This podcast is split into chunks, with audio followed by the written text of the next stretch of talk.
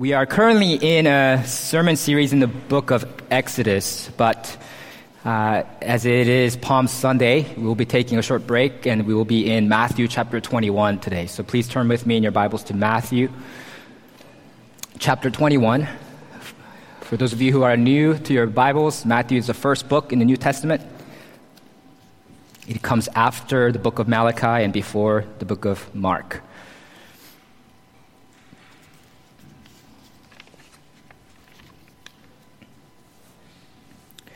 Let me pray for the reading and preaching of God's word.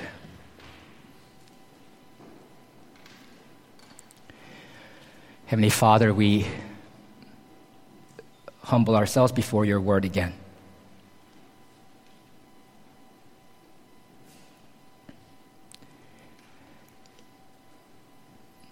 We pray that you would strike us anew with the sense of wonder and awe before Christ the King.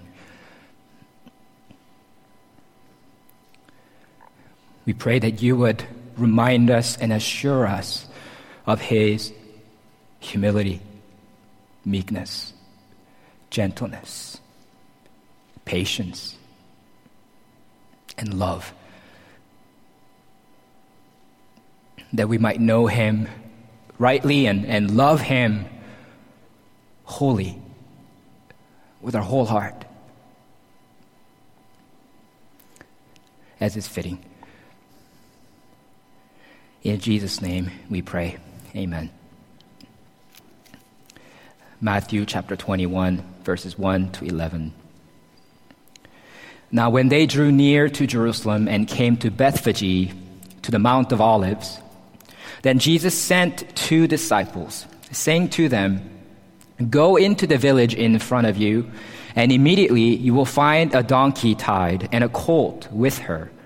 Untie them and bring them to me. If anyone says anything to you, you shall say, The Lord needs them, and he will send them at once. This took place to fulfill what was spoken by the prophet, saying, Say to the daughter of Zion, Behold, your king is coming to you, humble and mounted on a donkey, on a colt, the foal of a beast of burden. The disciples went and did as Jesus had directed them. They brought the donkey and the colt and put on them their cloaks, and he sat on them. Most of the crowd spread their cloaks on the road, and others cut branches from the trees and spread them on the road. And the crowds that went before him and that followed him were shouting, Hosanna to the Son of David! Blessed is he who comes in the name of the Lord. Hosanna in the highest. And when he entered Jerusalem, the whole city was stirred up, saying, Who is this? And the crowd said, This is the prophet Jesus from Nazareth of Galilee. This is God's holy and authoritative word. Uh, during the last two years, the celebrations for uh, the July 4th here in Boston was somewhat muted. Uh, it was canceled one year, and then I think last year they had the Boston Orchestra perform at a different location, uh, all because of COVID. But but normally it's it's a no expense spared affair. It's a huge celebration where about half a million people gather, many of them clad in red, white, and blue, to celebrate uh, the Independence Day. And the air, if, you're, if you've been there, I've only been there once and have never dared to go back since. Uh, and uh, if, if you've been there, the, the, the, air, the air is literally it's filled with sweat and energy. Know, it's loud everywhere. It, it's, it's, it's great fun for the crowd that's there. Uh, but it's all work for the governing officials and law enforcement officials. Uh, and that's because it's difficult to maintain order in such a crowd. Uh, and like dry kindling that instantly catches on fire with a single spark, a large, energetic crowd like that can quickly spiral out of control with the right set of conditions. And as we see later in Matthew 26, verse 2, Jesus is here entering Jerusalem on the week of Passover. Jerusalem's normal population around this time is estimated to be around 30,000. But during Passover, which was the most enthusiastically and widely observed holiday, a Jewish feast, the number of people in Jerusalem swelled to around 200,000. Much like the modern day Hajj, where Muslims from all over the world make pilgrimage to Mecca in Saudi Arabia, Jews back in the day made a pilgrimage to Jerusalem for Passover from all over the Middle East and the Mediterranean region. Jerusalem, obviously, as a city, could not properly accommodate all of these pilgrims, and so they pitched tens of thousands of people, pitched tents all around Jerusalem, the city proper, and camped out. It's bustling season and, and bustling uh, it's life, you know, for the first century Jew at this time. And remember also the meaning of the Passover, that this is something that Jews had been celebrating for 1400 years by this time. And it was a celebration of God's deliverance of Israel from Egypt, as we've been looking at in the book of Exodus. It's pretty much like the Jewish Independence Day, except the Jews were not anymore. The Jews were not independent anymore.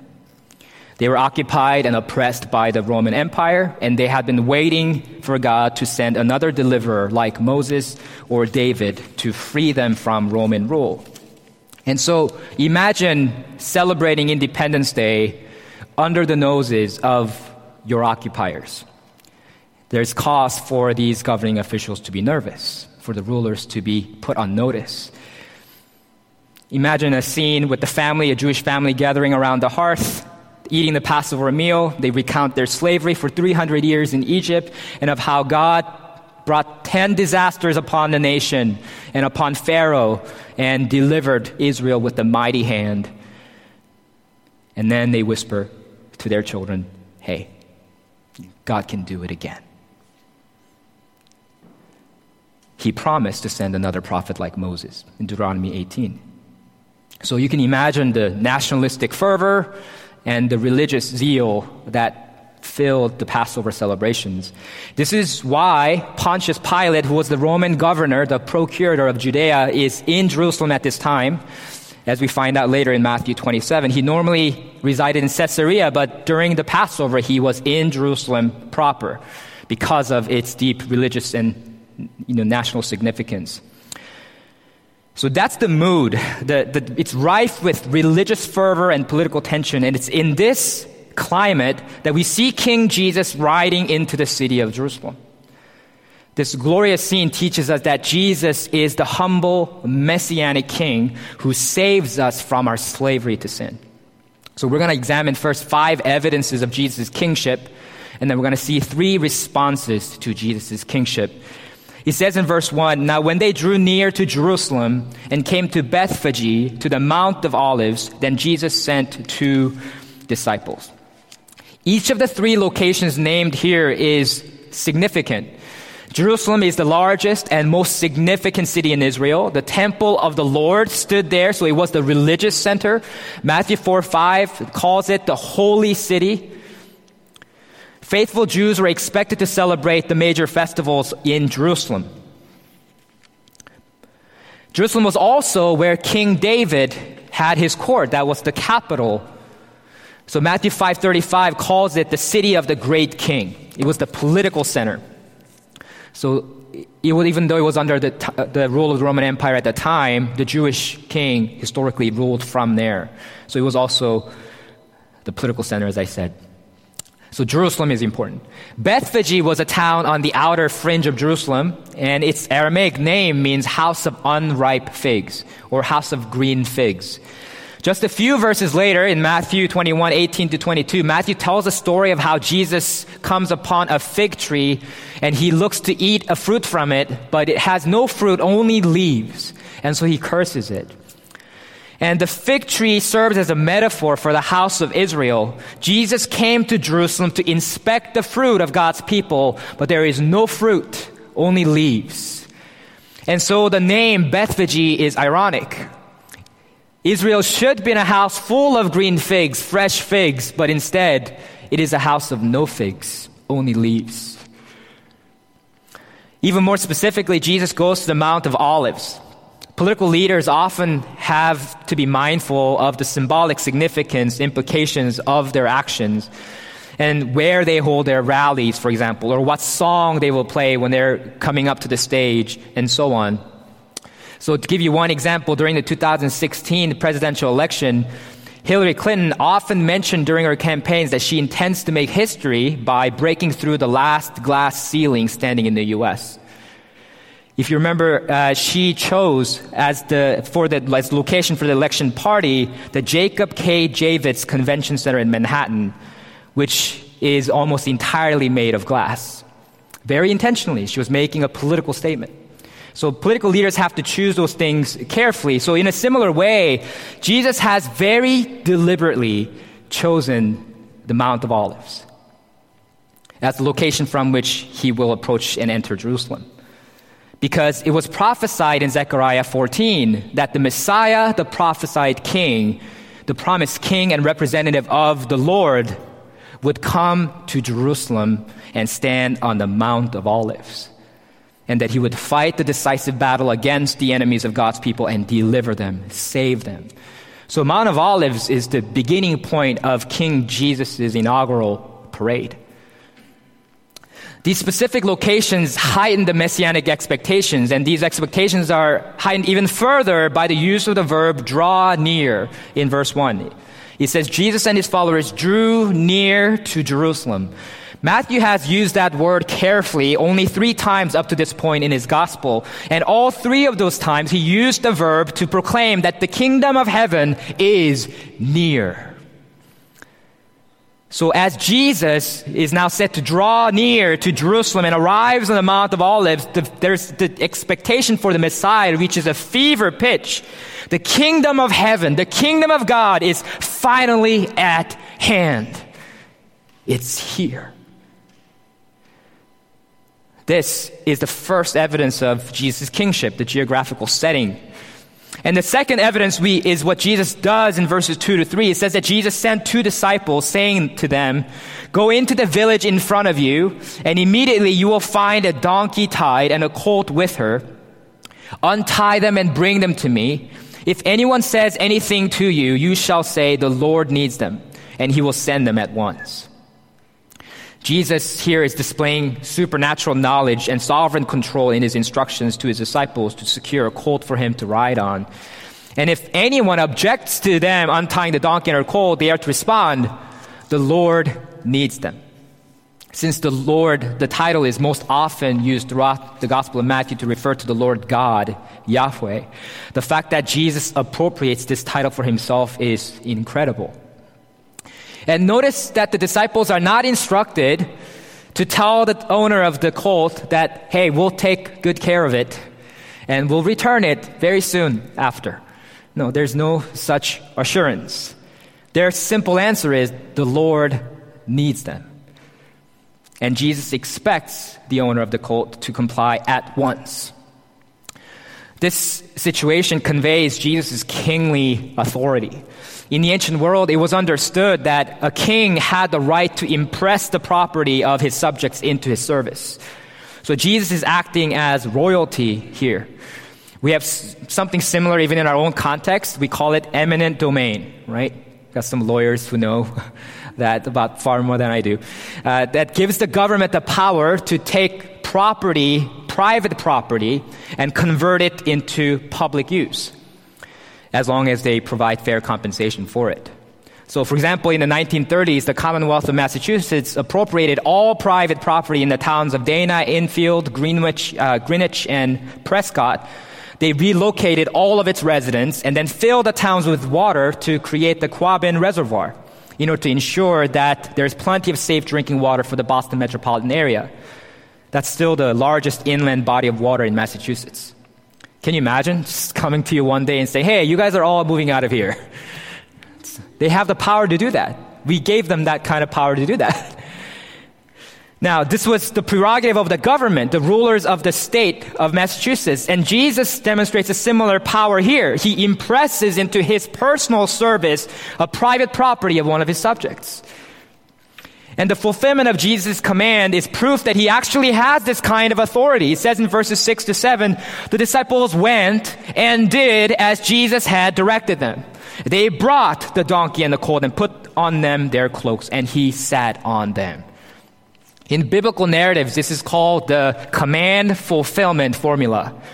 The person in authority issues a command, and the command is fulfilled exactly as he has said.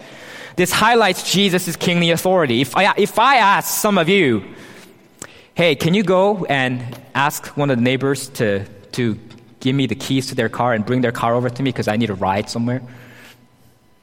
First of all, none of you would do it. Secondly, even if you were to try to do it, you would face all kinds of resistance. You would not succeed. You'd probably end up in jail. Why? Because I don't have that kind of authority. But Jesus does, because he's the king. It's the second evidence of his kingship. The third evidence of Jesus' kingship is the way he is honored by the crowds following him in verses 7 to 8. It says, They brought the donkey and the colt and put on them their cloaks, and he sat on them. Most of the crowd spread their cloaks on the road, and others cut branches from the trees and spread them on the road. Spreading garments on the ground so that a person does not have to walk on the bare earth is a gesture of honor and respect to the king. Similar to the practice of rolling out the red carpet for presidents and other heads of state when they visit on formal occasions. It's a practice that dates to the, at least the 5th century BC. You can see an example of this in 2 Kings 9:13 where people lay their garments underneath the newly anointed king Jehu and so this is yet another evidence of Jesus' kingship. And that's why what the crowd shouts in verse 9 is so appropriate. They shout, Hosanna to the son of David. Blessed is he who comes in the name of the Lord. Hosanna in the highest. The title Son of David is a messianic title because the Messiah, the king, was expected to come from the line of King David. And so this is yet another evidence of his kingship, the fourth evidence. And, and throughout Jesus' ministry up to this point, Jesus has been very guarded about his true identity as the messianic king and as the son of God.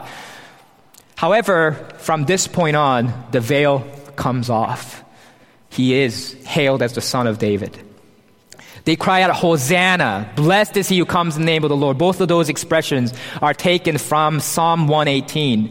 Hosanna is a Hebrew phrase that means save us. And in that psalm, there's an expectation that the blessed one, the one who comes in the name of the Lord, will save them. And the phrase in the highest is a reverent way of referring to the Lord of heaven himself, the most high God. So there's a remarkable parallel between Hosanna to the son of David and Hosanna in the highest. The Son of David is being associated with as a representative of the Most High God. The crowd doesn't really fully understand the significance of what they're saying here because Jesus is not only God's chosen king, but he is also God's only son. And so this cry for help, Hosanna, is very appropriate. And the fifth and central evidence of Jesus' kingship in this passage is his fulfillment of Zechariah 9 9 riding a donkey into Jerusalem. He says in verses 4 to 5, this took place to fulfill what was spoken by the prophet, saying, Say to the daughter of Zion, Behold, your king is coming to you, humble and mounted on a donkey, on a colt, the foal of a beast of burden. The, the first phrase, say to the daughter of Zion, is taken from Isaiah 62, which is a pros- prophecy of how the Lord will save, bring salvation to his people. But most of the citation is taken from Zechariah 9 9, which says, Rejoice greatly, O daughter of Zion. Shout aloud, O daughter of Jerusalem. Behold, your king is coming to you, righteous and having salvation is he, humble and mounted on a donkey, on a colt, the foal of a donkey. It's a prophecy concerning the arrival of the Messiah. And amazingly, it predicts that the king who is righteous and having salvation will come mounted on a donkey. More specifically, on a colt, on a young donkey. Mark 11:2 and Luke 19:30 mention more specifically that Jesus was riding on a colt that no one had previously ridden on. And this helps make sense of why Jesus instructs the disciples to bring the colt's mother with it. Uh, the, the donkey and the colt come together. Because an unbroken colt, a colt that had never been ridden, was customarily introduced to service in the presence of its mother. Because the presence of the mother ensured that the, the colt kept calm, especially in a stressful environment like large crowds and in noisy places. So even though the prophecy only says that the king will come riding on a colt, because both the donkey and a colt is mentioned in Zechariah 9 9, Matthew is just pointing out that just if you happen to be the very legalistic literalist who will argue to Matthew and say, well, no, that was not fulfilled by Jesus because it says donkey and a colt. He only came riding on a colt. Here Matthew is telling us, yes, actually, colt and a donkey was present. Even when you're insisting on that, the prophecy is fulfilled by Jesus. And it says in verse 5 that Jesus sat on the cloaks that people put on the colt and rode on it into Jerusalem. This is a remarkable scene. I love this scene.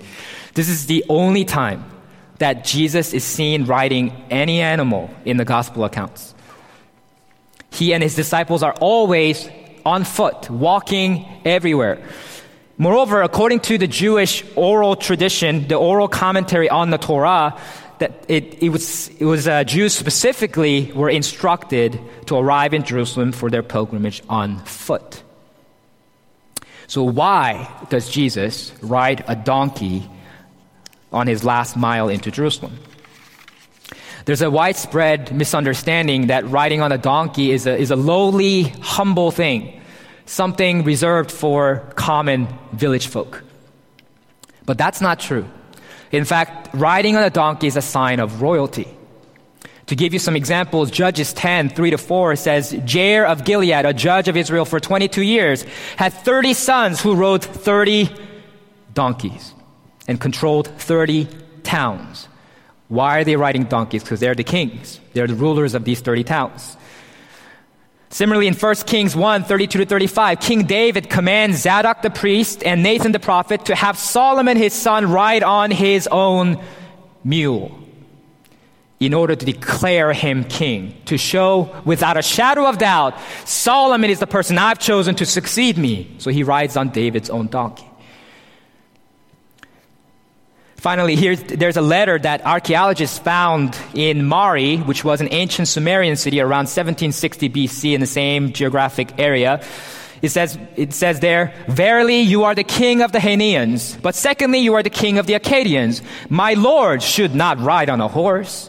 Let my lord ride in a chariot or on a mule, and he will thereby honor his royal head.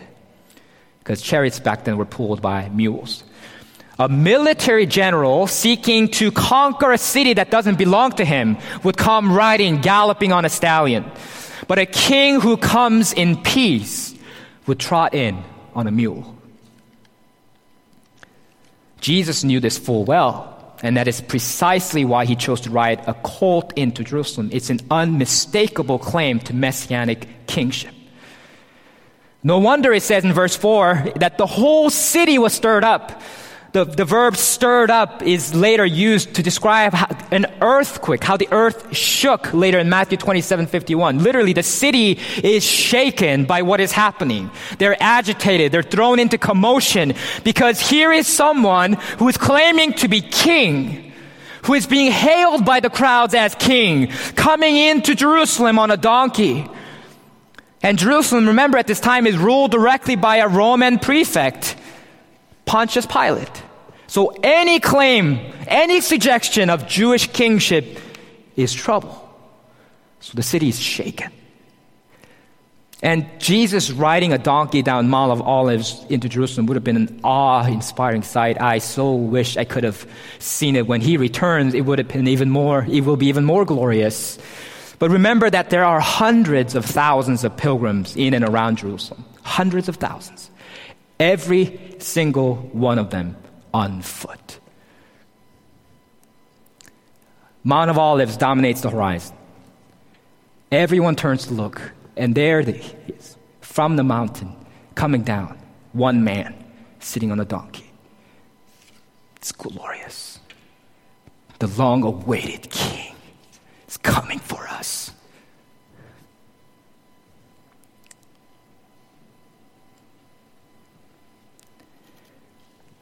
He's putting the city on notice.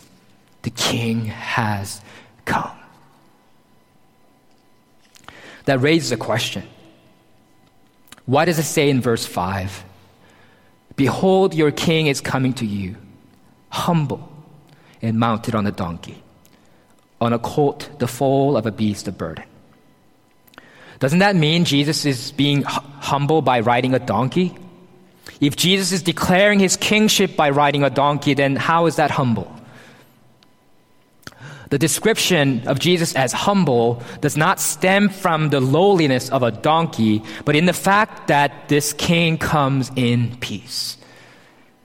King Jesus coming into hostile territory to Jerusalem, where his detractors will frame him with trumped up charges and crucify him.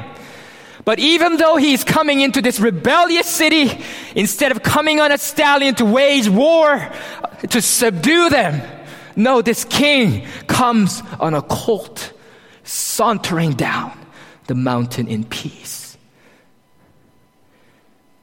The Greek word translated humble here in verse 5, the same word that's translated as meek in Matthew 5 5, where it says, Blessed are the meek, for they shall inherit the earth. The world thinks that it's the aggressive and the assertive who will inherit the earth. But Jesus taught that it's the meek who will inherit the earth. The same word is translated as gentle in Matthew 11, 29, where Jesus says, Come to me, all who labor and are heavy laden, and I will give you rest. Take my yoke upon you and learn from me, for I am gentle and lowly in heart, and you will find rest for your souls. For my yoke is easy and my burden is light. That's why Jesus is the humble king.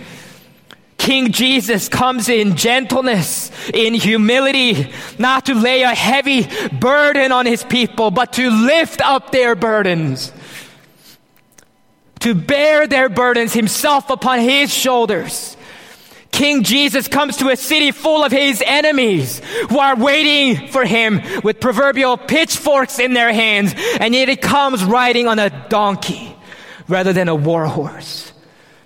Not to kill, but to be killed, like a lamb that is led to the slaughter.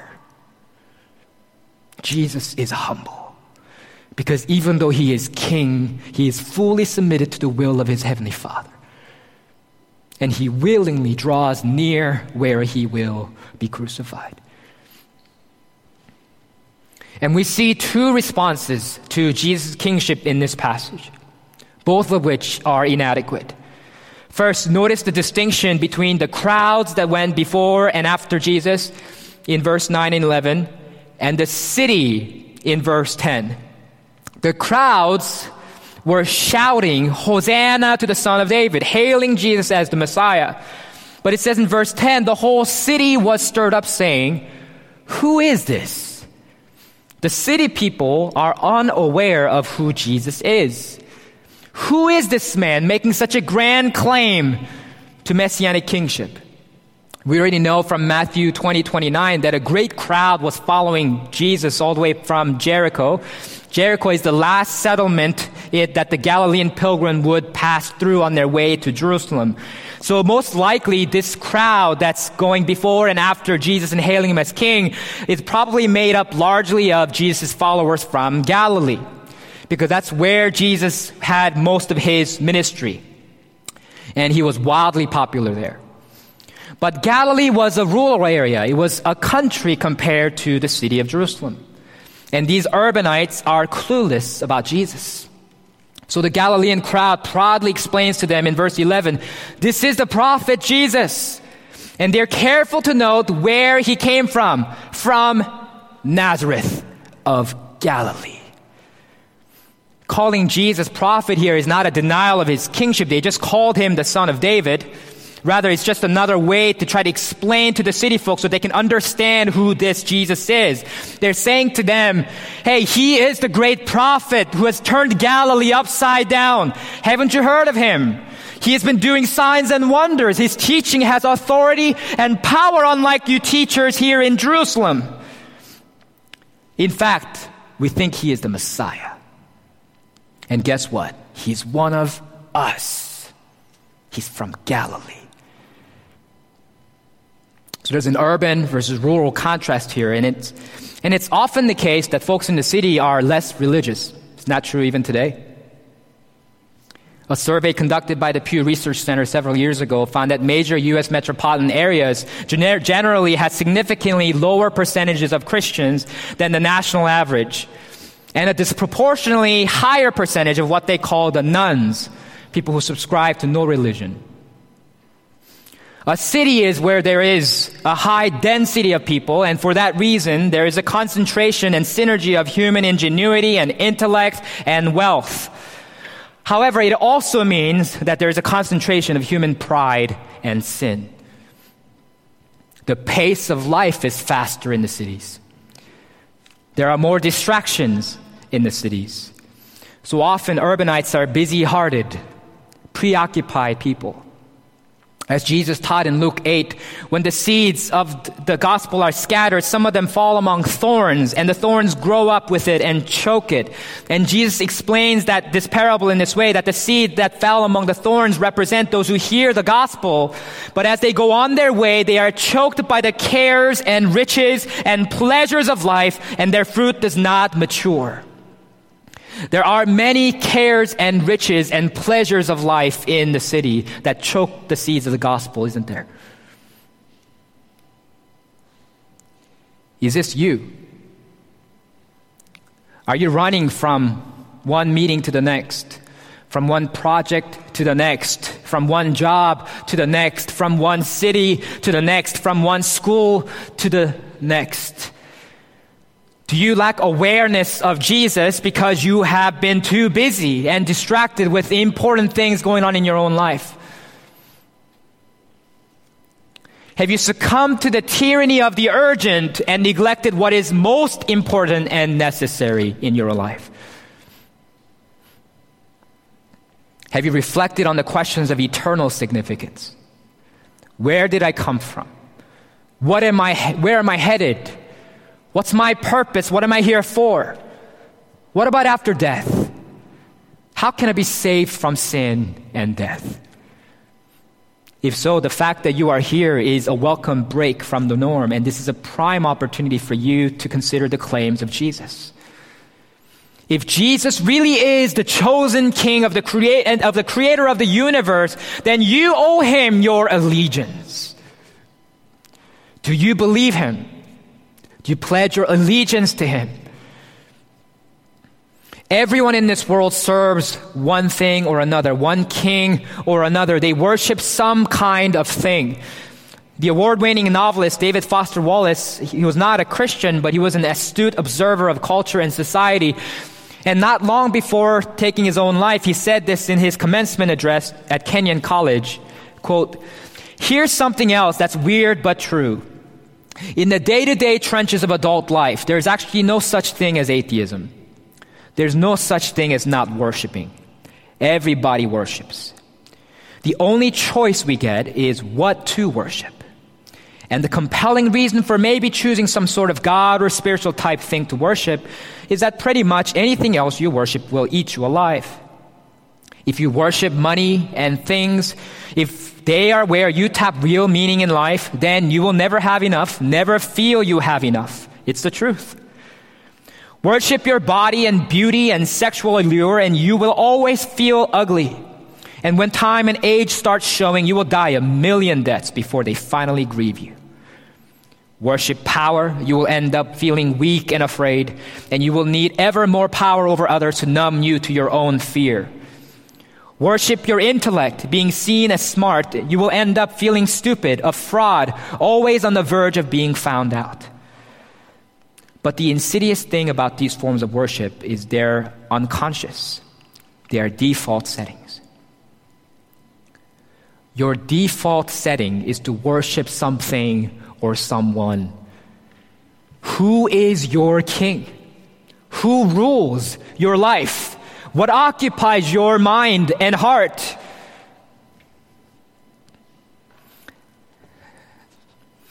As the winner of the Nobel Prize in Literature, I don't think you expect me to say this name, Bob Dylan, wrote in his one of, one of his songs, You may be an ambassador to England or France. You may like to gamble. You might like to dance. You may be the heavyweight champion of the world. You may be a socialite with a long string of pearls. You might be a rock and roll addict prancing on the stage. You might have drugs at your command, woman in a cage. You may be a businessman or some high degree thief. They may call you doctor or they may call you chief, but you're gonna have to serve somebody. Yes, you are. You're going to have to serve somebody. Well, it may be the devil or it may be the Lord, but you're going to have to serve somebody. Jesus is the humble, messianic king who saves us from our slavery to sin. Is there anyone more worthy than him to serve? Is there anyone more worthy of worship than King Jesus?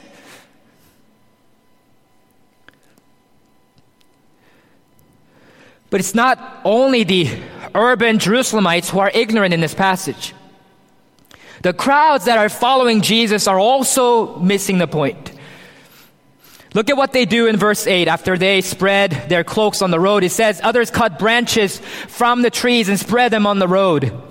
John 12, 20, John 12, 13 provides more detail, namely that these branches from the trees were not any old tree branches, but they were palm branches, which is an important historical backdrop.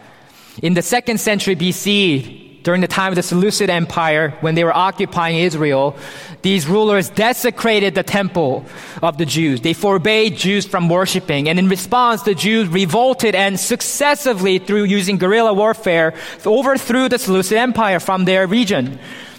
And this is known as the Maccabean Revolt. And Jews celebrate that still to this day during Hanukkah. And it's written in the first book of Maccabee, chapter 13, verse 51, that following their victory, Simon Maccabee, their leader, and his men triumphantly entered the temple and rededicated it carrying palm branches. So then, in their symbolic act, that's why it's called Palm Sunday, in their symbolic act of cutting off and laying down palm branches, we see the true nature of their messianic expectation. They want Jesus to be another Simon Maccabee. They want Jesus to lead them in military victory and political liberation from the Roman Empire. But Jesus is not a second Maccabee. He's the first and only Christ, the Messiah. And he is a king like no other. Maccabee came on a war horse to defeat his enemies, but Jesus came on a donkey to save his enemies. Maccabee was a violent revolutionary, but Jesus was the Prince of Peace. That's because Jesus knew that Israel's political subjugation was ultimately due to their sin, due to their rebellion against God. And freeing them from their political slavery while leaving them to their spiritual slavery is like mowing the weeds in the lawn without pulling out their roots. It'll just grow right back. So Jesus goes right for the kill, right for the root, to deal with sin once and for all, so that we might be forgiven of our sins and have eternal life. Perhaps you're like these Galilean followers. You're following Jesus to fulfill your own ends. Maybe you identify as a Christian, but mostly for political reasons. Maybe you want to defeat liberalism and see the Christian worldview in ascendancy again. Maybe you want to storm the Capitol and take back America. Maybe what you really want is not Christ, but power.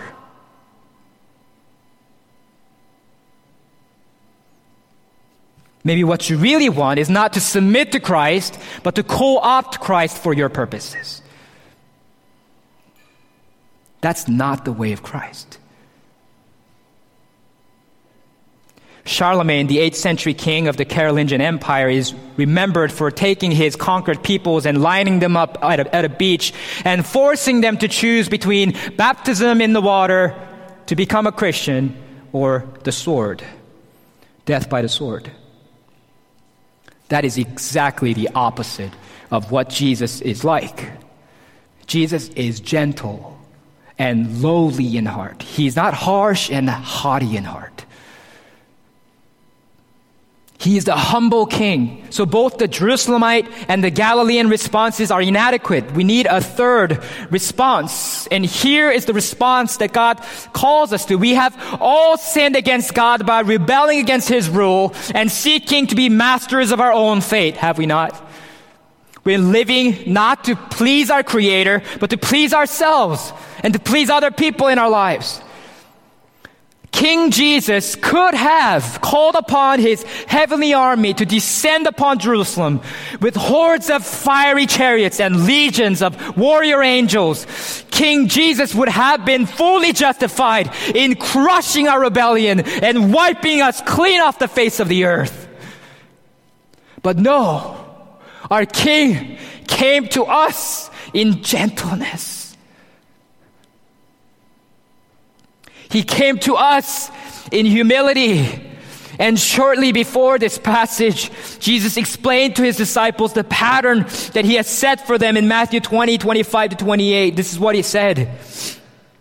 You know that the rulers of the Gentiles lord it over them, and their great ones exercise authority over them. It shall not be so among you. But whoever would be great among you must be your servant, and whoever would be first among you must be your slave, even as the Son of Man, that's Jesus, came not to be served, but to serve and to give his life as a ransom for many. Instead of executing rebellious sinners on the cross, Jesus gave his life on the cross as payment for our sins to save sinners like us. The Most High King came to serve his lowly subjects. For his crown, he took the crown of thorns. For his throne, he ascended, ascended to the cross, the ancient equivalent of the electric chair. But on the third day, Jesus was raised victoriously from the dead. Jesus is the humble messianic king who saves us from our slavery to sin. The appropriate response for us then is to yield to the humble king. Receive freely the gift of salvation, to despair of our own efforts to save ourselves and cling to Jesus alone for salvation. Are you this morning laboring and heavy laden? Do you seek rest for your souls? Are you breathing with labored breath under the heavy burden of sin and guilt? Do you feel your moral depravity, your weakness, your sinfulness, and your desperate need for a Savior? Come to Jesus, the humble King. He beckons you. Let's pray.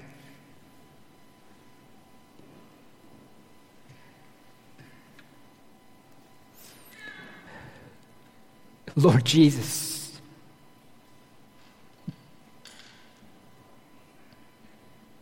What can we say to such mercy?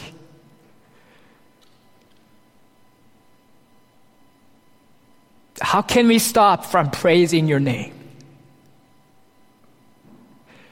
You are the King of kings, the Lord of lords, and yet you are our King. You came to dwell among us, to lift our burdens, to save us. God, we thank you. We ask that you would help us to bring our lives more fully in submission to your lordship and your will for your glory. In Jesus' name we pray. Amen.